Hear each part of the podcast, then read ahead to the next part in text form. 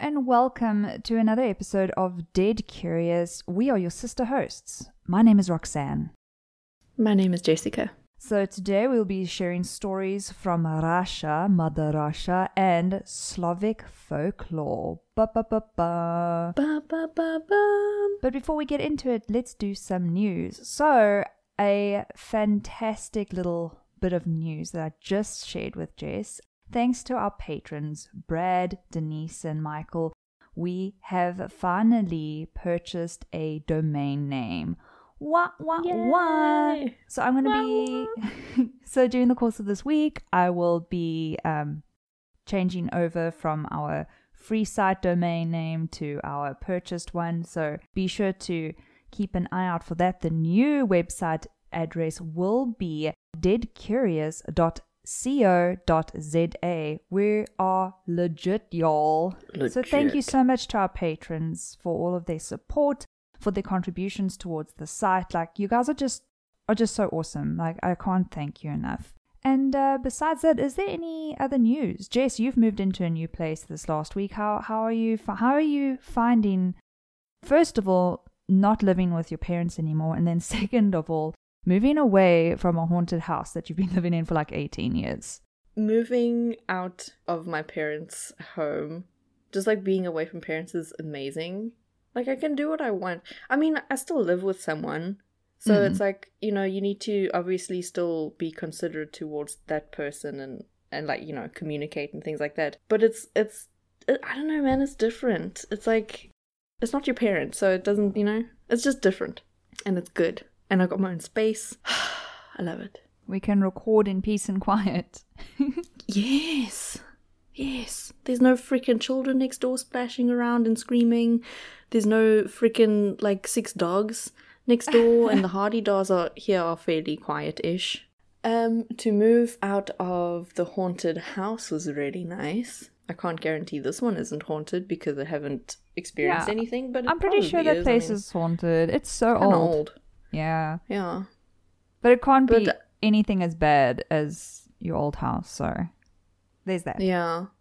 Plus that that little place was technically built on as an extension and it was still haunted, so Mm. I think I don't really think age necessarily has anything to do with haunting and stuff like that. It's more likely because more people have lived here and therefore higher chances of someone having died here, but so far nothing's happened, so it's nice. I've had a really chill time. I've been sleeping so well. Mm. Like I don't wake up five, seven times in a night. So that's nice. It's because you don't have the spooks watching you while you sleep. And also, another thing is that I've been going to bed at like half past one. so I'm really tired by the time I fall asleep. Because I've been watching funny YouTube videos. Oh, because you have that good internet now. I've got the good internet. You got the good internet. Yeah. Oh, So yeah, it's been great. Let's push through to the stories. Yes. So you spoke last week um, Yeah. on the blood count test. So hmm I think that it's only fair that I start this week. I think so. So let me start. Okay. So I'm going to be sharing with you the tales of Baba Yaga. Now, according to Slavic folklore, Baba Yaga is a supernatural being, or a witch, or even a boogeyman, who takes on hmm. many forms. One form the Baba Yaga takes is that of a demonic crone with horns on her head, holes for eyes, long nostril hair that flows till her breasts, and stands on long, dark, bony legs. In many other tales, the Baba Yaga is said to be three magical sisters, striking in either their beauty or grotesque deformities. But the most popular description of the Baba Yaga is that of an old feral witch who lives deep in the forest. Instead of a broom, she flies around on a giant mortar and lives in a hut on top of a pair of giant chicken legs. So the hut hmm. has legs As And- they do. as they do. And she is both a good and evil figure in Slavic folklore, as she is known for helping good children who get lost in the woods while ah. cannibalizing the bad ones. Okay. As one of the most famous witches in the world, Baba Yaga has appeared in hundreds, if not thousands, of folk tales in Russia, Ukraine, and Belarus. Today I will be sharing two of my favorite stories of the Baba Yaga, collected in the 19th century by Russian Slavist and ethnographer Alexander Afanasyev, who published nearly 600 Russian fairy and folk tales in one of the largest collections of folklore in the world. And I actually seriously want to get his, his books because there was this artist, I forgot his name, but um, he actually illustrated each of these stories and they're Oh. beautiful. It's Nice. it's amazing. But anyway, so the two stories that I have, um, they are written in a very old style of English. They're a bit wordy. They're a bit all over the place, and the Mm. stories are kind of long. So I have actually written it down here. I think it's going to just be better if I if I just tell the story from my own heart. You know. Okay. Story number one is Vasilisi the Beautiful. So, Vasilisi was a beautiful young lady who was the daughter of a merchant. Unfortunately, Vasilisi's mother died when she was quite young, but on her deathbed, her mother gave her a doll and told her that if ever she is in trouble, all she needs to do is feed the doll a little bit of food and drink, and then the doll will come to life and help her. Then her mother passed. A couple years later, Vasilisi's father then got remarried, and the story's eerily similar to Cinderella, I was getting that vibe. right? because her father then marries this woman, and her stepmother is like the typical evil stepmother. They treat her very cruelly. This stepmother has two daughters who are older than Vasilisi, but they're not nearly as beautiful. So, although there's a lot of men that come and ask for Vasilisi's hand in marriage, the tradition at the time was that the oldest daughters get married first. Mm. So, because nobody wanted the stepsisters because they weren't as attractive or beautiful or nice as Vasilisi, she was kind of doomed to live in this situation forever. And she lived as a maid, or not even as a maid, more like a servant. So, one day when Vasilisi's father was off on a business trip, her stepmother then sells the house and moves to the woods. Why, we're not really sure. It seems like she was just sort of jealous of all the attention that Vasilisa was getting. So she just sold the place. She's like, I'm done with this. Move the whole mm-hmm. family up to the woods. And one night, she set a single candle out as light in a room for the three sisters to work and sew in the middle of the night. Don't know why they were doing this, but that's what they were doing. Yeah, and just because her stepsisters were bullies, they put out the light and they were like, oh, well, you now you have to go to Baba Yaga's house and get us some more light because for some reason they didn't have matches or anything, they couldn't light it themselves. Hmm. So Vasilisa, for some reason, decides to do it. So she goes out into the wood and she wanders the forest. And then she finally came upon a fence made of human bones. Red flag. Beyond the fence, she saw a hut atop a pair of giant chicken legs. Now, naturally, Vasilisi was kind of creeped out and she didn't want to go venture into this property. I mean, you know, red flag. yeah. But uh, as she was sort of stumped and afraid to go any further, she hears calling from the tree line Baba Yaga, who flies in in her mortar. And she asks Vasilisi why she is there. Vasilisi says that she has come because she needs a light. Baba Yaga agrees to give her the light if Vasilisi stays the night and does chores for her. So Vasilisi thinks she's not asking me to do chores that I don't already do at home. This will be a piece of cake. But oh no. Mm. Baba Yaga ends up giving her a list of chores that is so overwhelming it's impossible for her to get it done in one night. Mm. So when Baba Yaga is asleep, Vasilisi feeds her doll a little bit of food and a little bit of water and explains that she needs help and guidance to get through these chores. Mm. So the doll helps Vasilisi with all of her chores, and when morning comes, Baba Yaga is surprised to see that all the chores are done. Baba Yaga then asks her, How did you complete everything that I asked you to do? The girl then replies, By the blessings of my mother. By this, the Baba Yaga is completely like freaked out and she starts shouting, I will not have anyone who's blessed in this house. So she kind of kicks Vasilisi out, but does give her a skull lantern. Baba Yaga gives this to Vasilisi, and Vasilisi then turns around and, and goes back home. When she gets home, she sees that her house is still shrouded in darkness.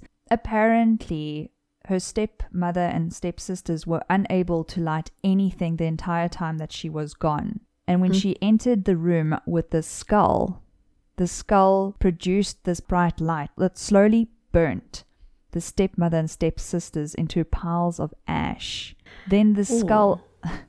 then, to make sure that the skull never killed anybody else again, Vasilisi buried the skull underneath the house. She later returned to town and moved in with an old lady who made cloth for a living. To thank the lady for taking her in, she produced the most beautiful cloth the world has ever seen. And the old lady took this to the royal house. And the prince said, Oh my word, this cloth's so gorgeous. Can I please marry whoever made this? And he married Vasilisi. And that is the end of the story. What an interesting, like, engagement story. Like, this cloth. I like I know. this cloth. I feel like I feel That's like they. I feel like they were like, okay, we got to wrap this story up.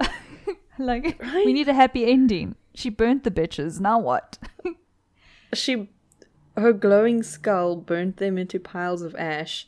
And then she moved to the town without mentioning why she has absolutely no family. And when did her father come back? Wasn't he supposed to be on a business trip? And then suddenly his house has been sold and his whole family's gone. that's exactly what I was thinking. So this poor guy probably comes home and is like, "There's no home." he finds out that they moved to the forest. He goes to the forest. There's no one there. And then the next thing he knows in the papers, oh, his daughter's now the queen. What? Right? Yeah. But the interesting thing about this story is that it actually highlights the character that the character Baba Yaga takes in these folklores. It's like mm. she's a character who's quite mischievous in that she's always willing to help, but she's also kind of preparing or trying to make people fail, but she still hmm. stays true to her word, but then she still agrees to help them in the first first place. So she's not good. She's not evil. She's sort of a wild card. You you don't know what to expect with her. So that does bring me to the second story, and this is a very long one. So let me see if I can keep it brief. And it's called "The Death of Koski the Deathless." So once upon a time, in a kingdom somewhere, there lived a prince called Prince Ivan, and he had three beautiful sisters. But their parents were ill, and on the king and queen's deathbed, they made Ivan promise that he were to give his three sisters away in marriage to three suitable men. After their passing, and over the next three years, their palace was visited by three wizard kings. So these wizard kings, okay, the interesting thing about these wizards were that they were kind of like wild wizards. Like one was the the Falcon King, one was the Raven King, and one was I think the Eagle King. Oh, that's cool. And besides being wizards, they could actually turn into bir- into these birds of prey. So Okay. each time a big storm would arise, and out of the storm would come one of these birds who would burst into the palace and propose to one of the princesses. And each time the princesses were like, "Oh my word, I'm wooed," and then like left with these bird people. So. oh, Jess, let, wait, let me just find. Okay, I don't have it with me, but literally they said um, in the original story they go, "I I was previously a visitor, but now I come as a wooer," and it's like that's the dialogue each time. But I'm like skipping that. over that. So. With all of his sisters out of the castle, Ivan then gets really lonely and he decides to travel out his kingdom and go find his sisters so he could just visit with them. And on his way, he came across a battlefield with hundreds of soldiers just dead. Ooh. There's just it's just this open field of dead bodies everywhere. The Prince Ivan calls out saying, "If there's any one of you who is still alive, tell me what has happened here." A survivor replied, "All this mighty host has been slain by the fair princess Maria Morevna." Prince Ivan rode on in search of this princess, and I'll I'll just call her the princess from now on because that Yeah. name I just I can't get right. So the prince, out of curiosity, rode on to find this princess, and he came across a big white tent. Inside the big white tent was the princess, and she was very fair, very charismatic, and he basically fell head over heels. She asked him, Hey, what are you doing here? You know, did someone send you, or you here on your own accord? And he's like, No, I came here myself, girl. And then they spent some time in the tent. Oh. Uh, apparently, they they spent about two days together, and then decided that they loved each other and got married.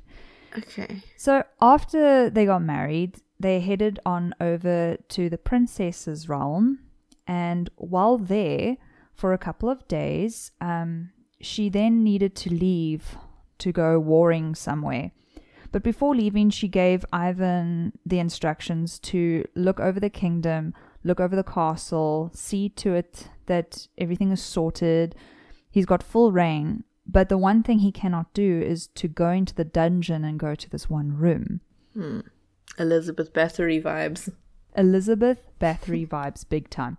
So he's like, yeah, sure. But she gets up and as she like leaves the room, he goes down to see what's inside this dungeon because he was expecting to see like her her like old lovers or something according to the story. I hmm. don't know if that was typical for princesses to imprison their exes, but Well, she did like slaughter a field of men, so but how cool is a warrior princess? it is pretty cool. Anyway, so curiosity got the better of the prince, and he rushed to the dungeon to look inside. And once he opened up the doors, he saw there hanging a withered old man. And this hmm. old man was chained by 12 iron chains. And he called out to the prince, Have pity on me and give me something to drink. Ten long years have I been here in torment, neither eating nor drinking. My throat is utterly dried up. Wow. The prince gave him a bucket full of water, and he drank the entire thing and then asked for more.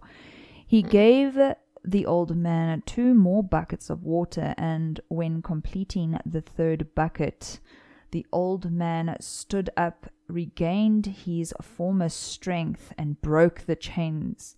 This wasn't an old man, this was Kochki the Deathless. Thanks, Prince Ivan, he shouted, and then jumped out of a window into a whirlwind, flew past the princess who was leaving the kingdom on her horse, picked her up, and carried her off into into the wilderness. Hmm. Prince Ivan was obviously upset by this and cried. Apparently, he Hmm. just he just wailed and cried and cried and cried, and then vowed to get his princess back. So the prince went after Koshki and the princess, and after days and days of searching, he found where the princess was being held. He went over the, to the princess and she said, Oh, Prince, why? Why did you disobey me? Why did you go looking in there? And why did you let him free? The prince was like, I'm sorry, please forgive me. Come, let's go. And as they were leaving the place that she was kept, Koshki was out hunting on his magic horse. And while he was doing his thing, his horse all of a sudden stood still. Koshki then asked the horse, Hey, why are you stopping? And the horse is like, The princess is being taken. And then he rode on his horse and they caught up with the princess and the prince. And Koshki then warned the prince. He said, Listen, because you revived me, I'm giving you three chances. He says, I will not kill you this time. If you do it again, I will not kill you a second time, but the third time, I will cut you into pieces. Yeah. So he grabbed the princess and fled off into the dark forest. The prince, again being heartbroken, cried and cried and cried and thought, No, I will find my princess. So he went in search of his princess, and after a couple more days of wandering, he comes across this outlandish bird and its chicks. And he goes, Oh, it's been days since I've eaten or drank anything. He's like, I'm just going to eat a chicken because he calls them chickens. Okay. And then the outlandish bird says to him, No, please don't. Please don't eat us. If you spare us, then we will do you a favor in return. So he's like, Okay, fine. I'm not going to eat the chicken. So he goes and he travels and he travels, and then he finds his princess again. He finds where his princess is kept. He grabs the princess and he's like, Come, I've got you, let's go. And they run off. But again, Koski's horse warned him of what was going on, and on his magical steed, he was able to gallop at such a pace that he could again catch up with the prince, grab the princess, and again he warned him. He says, You've tried this once, you've tried this twice. Next time, I'm chopping you into pieces. Hmm. And then he fled off into the forest. So the prince again wails and wails and cries and cries because his princess was again taken. So he travels through the forest looking for where his princess is kept, and while there, he comes across a hive of bees. He goes, Okay, I still haven't eaten. Let me have some honey. Mm-hmm. And the queen bee then says to the prince, Please do not eat our honey. If you spare our honey, we will do you a favor. So he said, Okay, fine. I won't eat your honey. So then he leaves and he goes and he goes and he goes, searching for his princess. Again, he finds his princess. And then the princess says to him, Please, you cannot take me. If you take me, then he will find you and he'll cut you into pieces. To which the prince replies, Then at least I had been able to spend an hour or two with my princess. Aww. I know. So she wraps her arms around his neck and they go like traveling through the forest as they tried to escape. But again, Koski's magical horse alerted him to what was going on and he caught up with the prince. And when he got the prince, he chopped the prince up into tiny pieces, put him in a barrel, and threw the barrel into the ocean. Yeah. Luckily for the prince, he's got three wizard brother in laws who then flew out to the ocean and dragged the barrel to shore. They took out the pieces of the prince and put them together in their order so that they were in the right place. That must have taken ages if he was cut into tiny pieces. Right? Anyway, so the wizards then sprinkled the water of death over his body, which then caused the bits and pieces to mend together so that his body was again whole. They then sprinkled the water of life over his body, and the prince awoke. Yay. The prince asked if he had woke up from a dream, and the wizards explained to him that he was actually dead, and he said nobody has to go save his princess. So the wizards say you cannot have any hope of defeating Kovsky unless you get a magical steed of your own. So he asks them, How do I get the magical horse? And they said, The same way Kovsky did. He has to go see the Baba Yaga. Hmm. So he travels into the forest in search of Baba Yaga. While there, he comes across a lioness with her cub. He goes, Oh my gosh, I'm like seriously hungry, y'all. I'm going to eat this lion.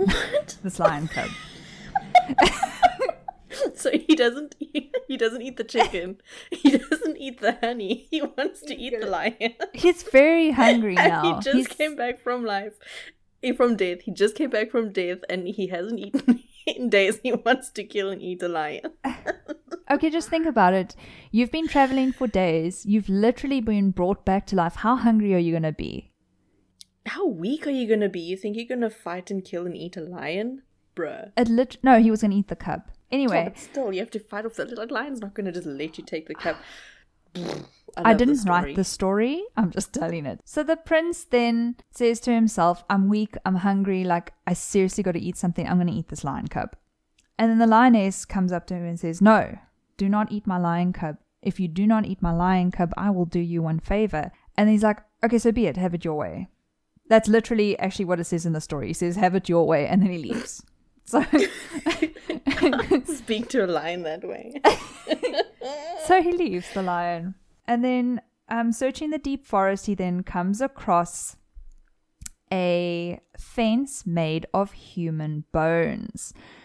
And there are 12 posts, and 11 of the posts have human skulls on them. So he enters into the property where he sees a hut on chicken legs and he calls out, Baba Yaga, Baba Yaga, I am here to see you.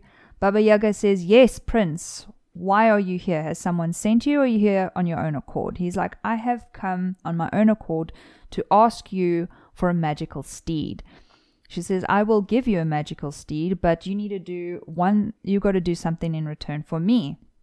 You have to look after my mares in the field for three days, and if you can do so without losing one of them, I will give you a magical steed. And if you are unable to look after them for those three days, then your skull will finish my final post. Because remember, there was one post without a skull in it. Mm. So he goes, Cool, I agree. Baba Yaga finally treats him to some food, and then he was finally able to eat, drink, and rest. So he's ready early the next morning to start his work for Baba Yaga. So the prince takes the mares to the field, to the meadow where they're supposed to be grazing. And as they get there, they scatter and they run off in every single direction. But these are magical horses, right? So, sorry, they don't run off, they fly off. They literally flew all over the place. Ridiculous. Um, the prince can't fly, so he's pretty sad by this. And then he just finds a stone and cries himself to sleep like a Disney princess. like a Disney. This prince pri- cries a lot. So he cries himself to sleep and he's awoken by that outlandish bird who wakes him up at sunset and says, Fair prince, you may return to Baba Yaga. The mares are in their stable. He's like, But how is that possible? They're like, We did you a favor. Back at mm. Baba Yaga's house, Baba Yaga goes to her mares and says, What on earth are you all doing here? You were supposed to run away from the prince. The mares replied, We tried to, but when we flew away, these outlandish birds came out and almost pecked our eyes out, so we had to come back. Baba Yaga said, Okay, but make sure that tomorrow you run into the forest so that he cannot find you. So the next morning, the same thing happened. The prince went out and took the mares to the field, and then they, as soon as they got to the field, they ran off into the thick forest where the prince couldn't see them. Again, the prince sat on a stone, and cried himself to sleep. At sunset, he was awoken by the lioness, who said, Fair prince, go back to Baba Yaga. The mares are in their stables. So Baba Yaga shouting at her mares again, and she's in a rage. She's like, How can you mares come back? You were supposed to disappear. They said, We tried to, but when we ran into the forest, all sorts of um, animals of prey came after us, and we had to come back for safety. So Baba Yaga said, Okay, I've had enough. Tomorrow, you horses need to run into the ocean so that the prince cannot get you back, so that the birds cannot find you, and so that the cats of prey cannot kill you. So the horses go, Okay, okay. So the third day comes. It's the last day of the prince's trial. And he takes the horses out to the meadow. And then when he gets there, Sure enough, they run into the ocean, and they run so deep that only their heads are above the water. And they're just chilling in the ocean like that. By this, the prince doesn't find this funny. He obviously finds it upsetting. Yeah. So he goes to his stone and cries himself to sleep. He is awoken at sunset by the queen bee, who says, Awake, fair prince. The horses are in their stables, but do not go back to Baba Yaga. She will kill you. Instead, go behind the stables where you will find a colt, a silly colt. I don't know why it's silly, but you'll find a silly colt. Take that colt and escape. So he did that. As he came back, he heard the Baba Yaga shouting at her horses, like, How dare you come back a third time? When that prince returns, I will have his head. So he's like, Okay, the bees were telling the truth. So he goes around to the back of the stables where the silly colt was. He grabs the silly colt, takes it to the meadow, feeds the colt so it gets all nice and fat, and then it transforms into this magnificent steed, which he rides out to go find his princess. Then he goes and he finds where his princess is kept, and the princess is like, What, you're alive? I saw you get cut into pieces. And he's like, No, I'm back for you. Come, we must ride. And she says, But if he finds you, he'll cut you up again. And he says, Oh no, this time I have a magic steed. So she jumps on the horse with him and he runs off. Sure enough, Koski's horse tells him, hey, the prince is stealing the princess. But this time he has a magic steed. So Koski asks his horse, can we catch up? And the steed says, God knows. And they hmm. ran after the prince. They did, in fact, gain up with the prince. But when they got just behind him, he, the prince's magical steed kicked Koski right in the head and he fell Ooh. from his horse. Then the prince went down and finished him off with a club. Ew. To make sure that Koski was dead for sure, he took his body on top a pile of wood and burned him to ashes. Him and his beloved princess were safe. He took his magical steed, and the princess took Koski's steed, and they ran off and lived happily ever after with their magical horses. I don't trust Koski's steed. I'm just gonna put that out there. What was very cute is that the way the story actually ends is that um, they actually take their horses to go visit his sisters and thank the wizards, and then they actually feast and have a good time together. So, it's Oh, that's great. I know. I like these stories. They're so sweet.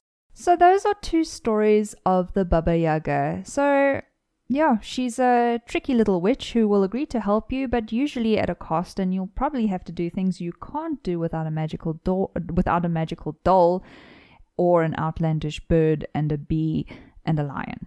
Imagine trying to eat a lion cub. what, I know. what?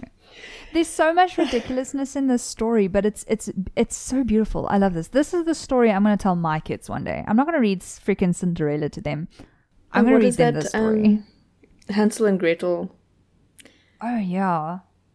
Like I feel like it has a very similar sort of vibe with the witch in the woods and like oh, 100 percent. In fact, one of the other the stories, kids. one of the other stories, that's exactly what happens. Is that these kids want to stay with Baba Yaga because they get their parents can no longer afford them, so they go into the woods and come across this hut, and she promises to look after them if they do her chores. But they weren't able to do the chores, so they tried to escape. And on the way, they were stopped by like a tree and a lion and a bridge or something and they showed these things kindness where Baba Yaga didn't, so they actually helped them escape. So Oh, nice. yeah, there was so like I said, there's literally hundreds and thousands of stories. I just wanted to share some of my favorite ones. I'm I'm quite a fan of this Baba Yaga. Yeah. I mean, her house has chicken legs. There's, she's I not. love there's no way she's not like trippy a lot of the time. You know. You know that's that's like my favorite thing. The the the fact that it Oh, has why chicken, legs. Because um it's that's why Baba Yaga's hard to find because her house keeps on moving. So the Ah, the and house will move are and then a they are pretty fast. And then the only way to actually get into this house, you have to say a magical phrase, which is turn your back to your to the woods and your face to me, and then it will turn and allow you to enter. Oh, It it it is Baba Yaga is full of really fascinating little details. Like seriously, if you want to do yourself a favor, if you're bored one day, if you know you're load shedding and you want to like browse the internet, look up Baba Yaga stories. She is she's a hoot. So Jace, what is the Mhm. secret story you have been keeping from me? well, I haven't been keeping it a secret on purpose. I kept it a secret because I actually didn't know that much about it. Um, I kind of just came across his name, and then I I read like a brief sort of thing of what it was about, and I was like, yes, this is creepy and weird. Um, and then I researched it, and it's like it, the whole thing is just like it just gets like it gets weirder, you know? It's like odd. Mm. Okay. So, you know how I usually start off with like the background and the childhood and their school and their life and then get into like the freaky stuff? Yeah. Well, I'm I'm not really going to be doing it that way because I don't really know how to like classify this type of person because he's not a serial killer and this isn't like a ghost story. He's kind of like it's, it's just really interesting. So, like everything about this story is an odd fact. So, you're not going to be prepared for anything I tell you because all around is just weird. Okay. You have piqued my interest. Please continue. Good, good, good, good, good. Okay, so his name is Anatoly Moskvin, and he was born in Russia in 1966. And in 2011, he was arrested when, in his home, investigators from the Center of Combating Extremism found 25 mummified bodies. Oh, yeah. Okay. Okay, so now remember when I said um, he's not a serial killer, right? Okay, yeah. So he stole the body. He Oh, stole these bodies. Yeah. Um, the police found him out when they were investigating increased reports of someone desecrating graves in the local cemeteries. But I'm gonna get more into detail with that now. Oh, I think I know this guy. I think I know this guy. Carry on. Okay, I'll tell you if I'll tell you if it's who I think it is. All right, all right. So, he apparently has had an interest in the dead since he was a child. Uh, he was a very smart kid in school and he did very well academically. And, like, the only really strange thing about him at the time was that he enjoyed walking through graveyards when he was a schoolboy because he found them to be very peaceful and calming and quiet. They are though. They are. Um, unfortunately, though, when he was, I th- think, in the third grade, he was sexually assaulted on his way home from school.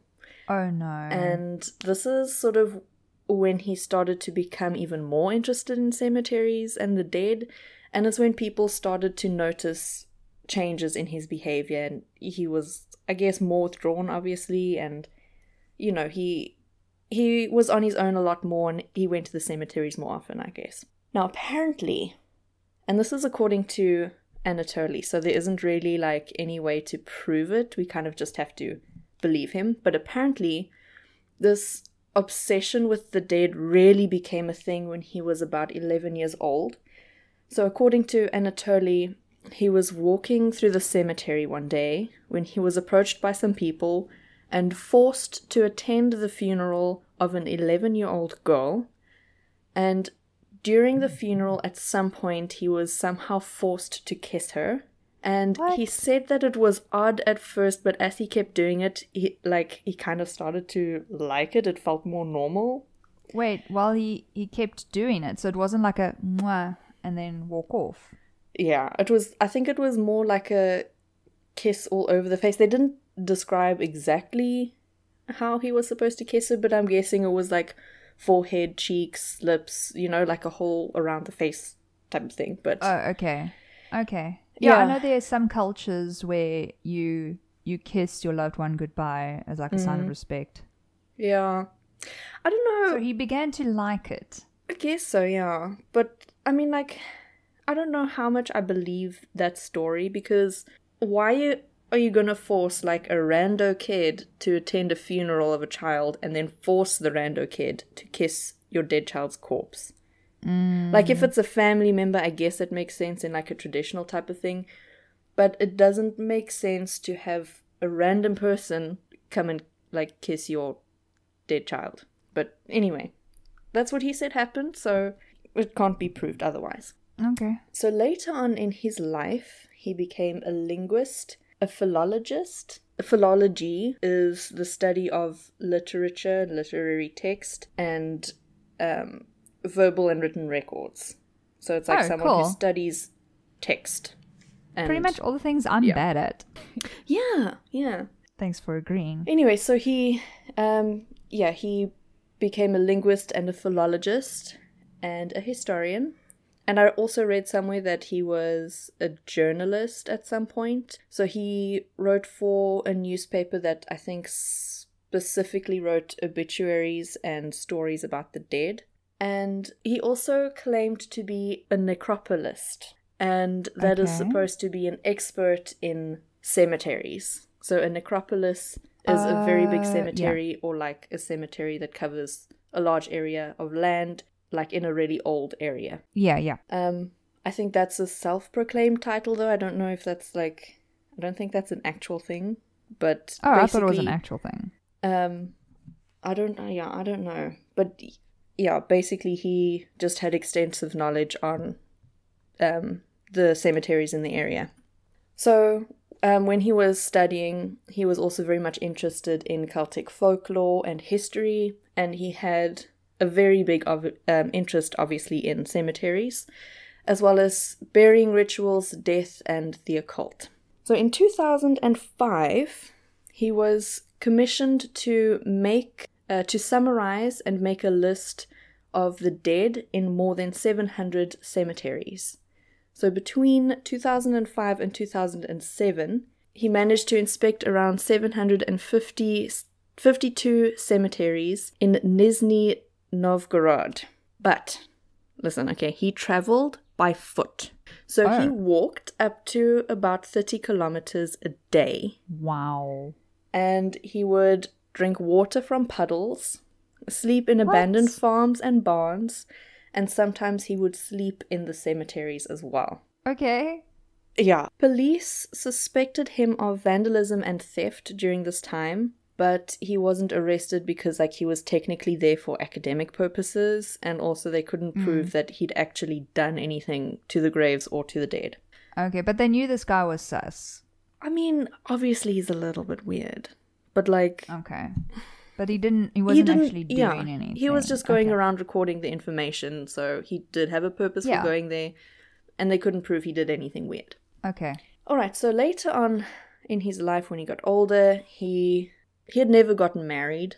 Later on in life, and he apparently never dated I wonder either. why. He sounds so charming. Maybe he just never found a cloth nice enough. No one ever made him a really pretty cloth. That just blew his mind. But anyway, okay, so he never got married later on in life, and he apparently never dated anyone either. And he chose to live with his parents rather than to live alone. Apparently, though, he did claim that he wanted to marry a woman who at the time was 25, and she supposedly um, like attended the court hearings and things like that.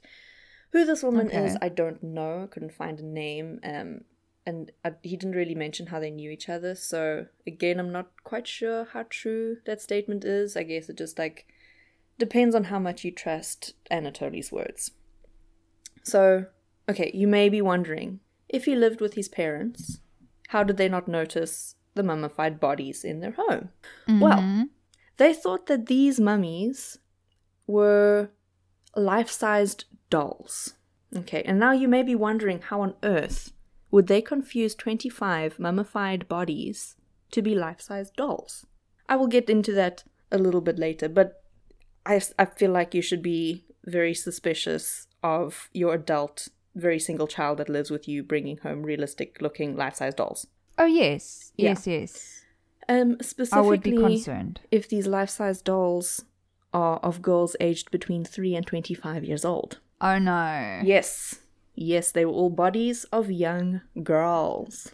Okay. No. this is Yuck. all this is like mind blowing. The story is so weird. Okay, so as I said before, um, police were investigating into graves that had been desecrated, and originally they believed the number of bodies to be around 29, but only 26 were discovered throughout his home and his garage. And they also speculate that he had desecrated up to around 150 graves when police had found different items, uh, almost like memorabilia of other Yeah. graves, like nameplates and things like that, that were removed from the gravestones. Police also found maps of the different cemeteries in the area, photos and videos of open graves and uncovered dead bodies, as well as instructions on how to make the dolls. Oh no. Yeah. What? Although all of this stuff was found along with the bodies, none of the things that they could find were. They couldn't actually connect anything that they found to the bodies that he had in his home. So it's like they were all cemeteries and pictures and stuff of other bodies. Like none of it was of the bodies he had in his Oh. home. Oh, okay. Yeah. So Wow, okay. very strange, but anyway. He did cooperate very well with police. He was like pretty open about everything, which I think is a little bit weirder. Like surely it's natural for you to want to like hide your involvement in something like that or like lie about I it. I mean, how are you gonna lie? How are you gonna lie at this stage? They found so. like twenty five corpses in your house and all of this weird death like memorabilia. Mm. At this point, Yeah, I you're not gonna do your obvious. yeah. hey? At this at this point, does it matter if you lie or not? The worst is already out in the open. I guess that's true. But anyhow, he he told the police that he had been making the dolls over the course of around 10 years. Wow. So, yeah. Obviously, a psychiatric evaluation had to be done. Um. Hell yeah. like seriously. They determined that he had a form of paranoid schizophrenia. And okay, in that makes sense. In 2012, he was deemed unfit for trial, and was not considered criminally liable. He was then sentenced to coercive medical measures, which is basically compulsory psychiatric and medical treatment. Okay. And I think it covers voluntary and involuntary detention until the person is fit to be in society again. uh, that's that's a good. I feel like that's a, a fair a fair sentence Yeah. because at least he's getting help. You know. Yeah. So, yeah, instead of the five years imprisonment, it's however long it takes for him to be okay to be in society again. So, Uh, which I don't know if we'll ever be ever. well, after three years, he was still deemed unfit for trial. And later on in 2018, doctors believed that he was no longer any kind of danger to society and they petitioned for him to be released. But Okay. In early 2019, they with- withdrew the petition because they believed that it may have still been too soon. Okay. But I think it was later on in 2019 he was released for outpatient care from his home. So he didn't have to go for any medical treatments where he had to stay overnight.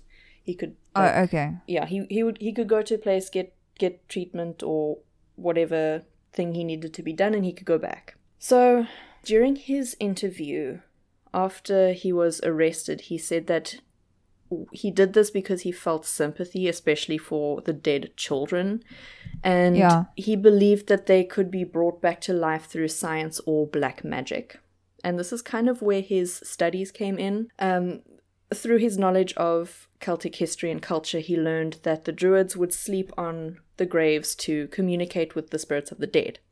So he Oh. used a similar sort of, uh, I don't know what you call it, ritual, I guess, when he Yeah. was out inspecting the graves.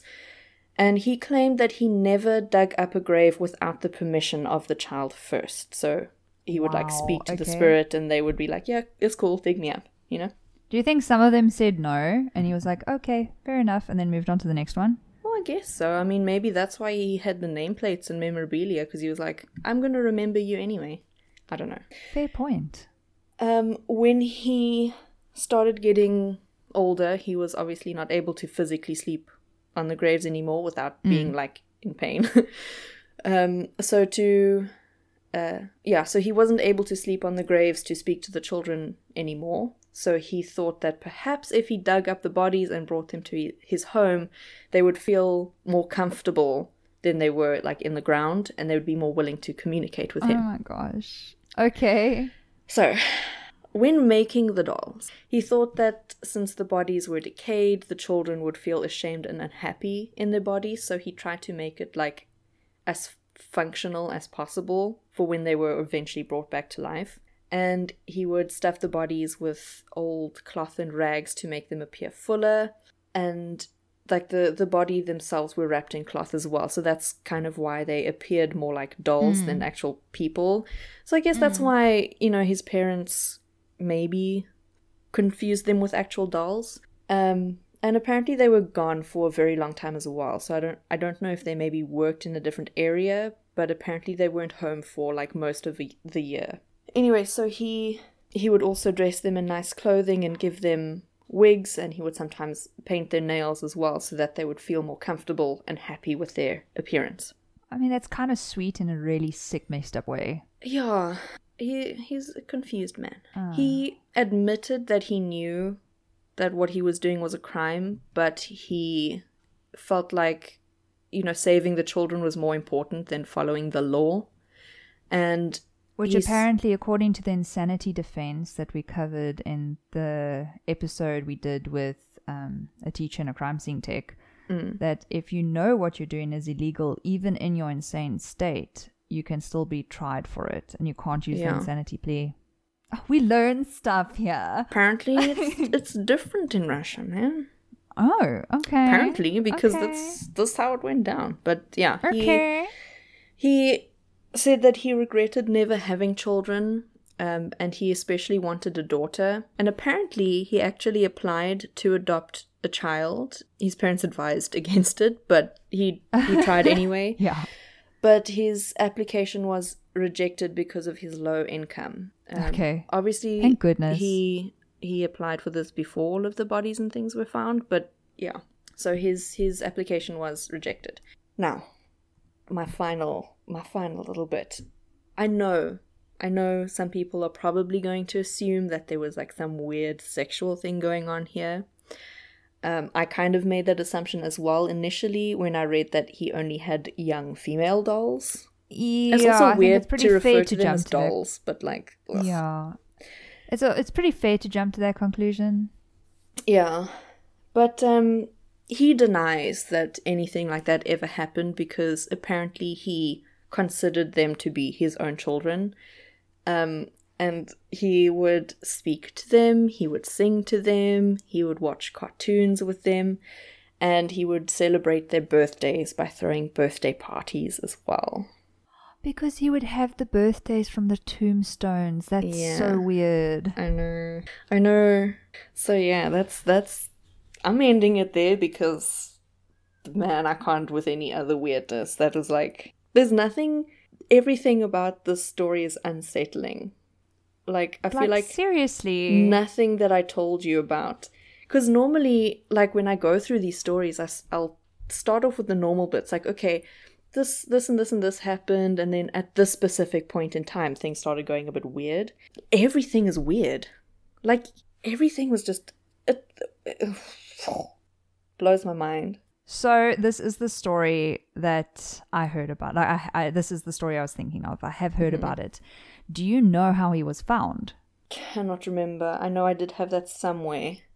Okay, so what happened was there was this family who was upset um, that the their child's grave kept on being like um, desecrated. Mm-hmm. It wasn't necessarily desecrated. First, uh, letters to their deceased daughter was left on her Ooh. stone, and they kept on coming up there, weird. and they kept on finding toys and flowers and letters to their daughter who was deceased, and this obviously upset them because they're like, "Who is leaving this weird shit there?" Yeah. and um, they they really because this I think their daughter died at the age of seven or something. So it was and it was their only child. So like this was very very painful for the parents mm. involved. Mm. So they put an immense amount of pressure on the police to investigate.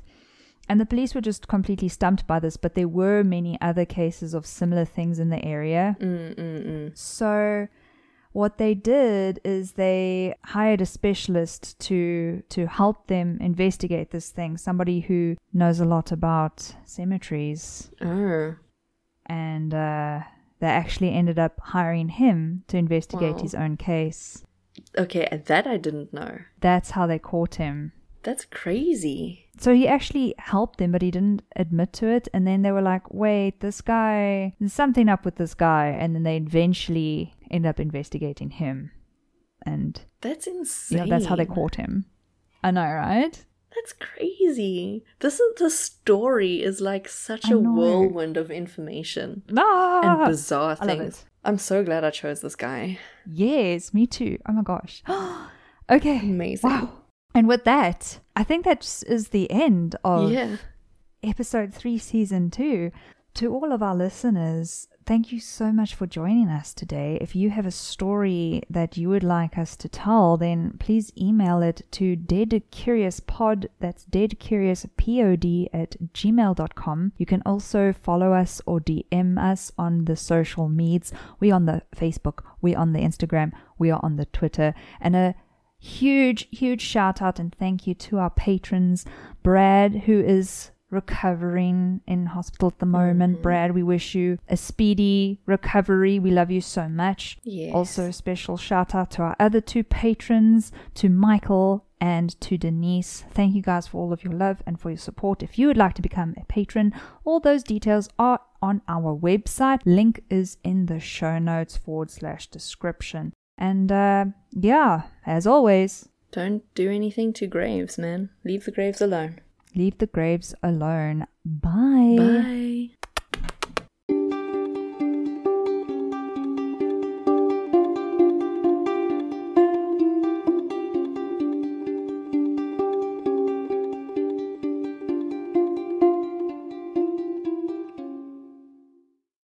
by Russian Slavist and ethnographer Alexandra Afanasyev.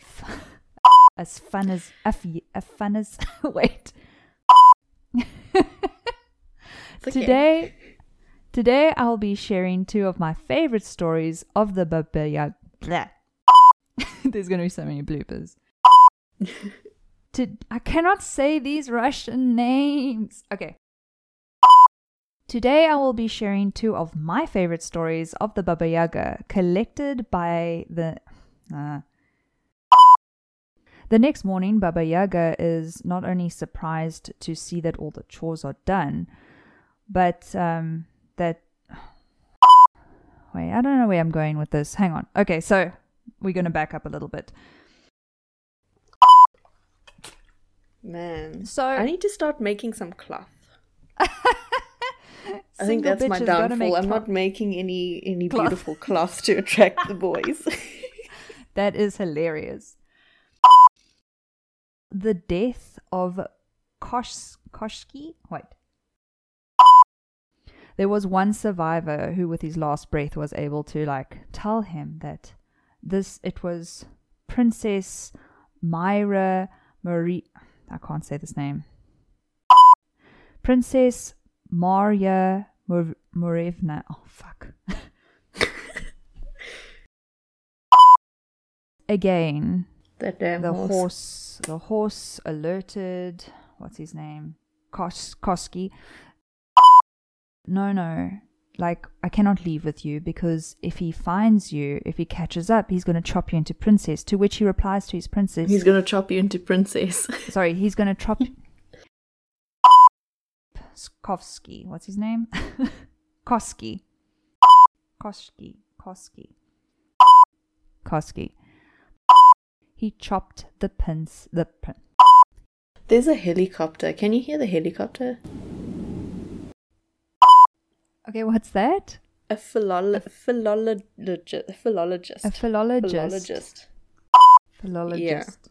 Wait, let me just double check what that is exactly. I forgot to write that down.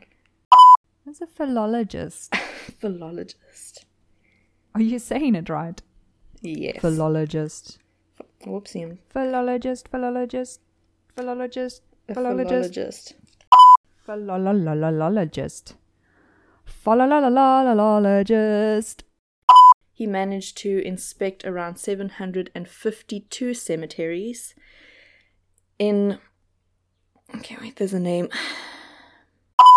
I'm in, I'm impressed by the thirty like the thirty 30 kilometers a day thing because I've got a Fitbit and I'm struggling to even make ten thousand steps a day. Dating profile. I like long walks in the cemetery. You crazy man. He did cooperate. Co- cooperate. Cooperate. He did cooperate. They, um, yeah, but late later on in 2000, uh, 2018. Sorry, I'm just gonna stop that again because there's like a lot of um and stuff going on. That was a freaking good episode. That was I a know. freaking good episode. I know. Good episode, brew. Good episode. Brr. Brew.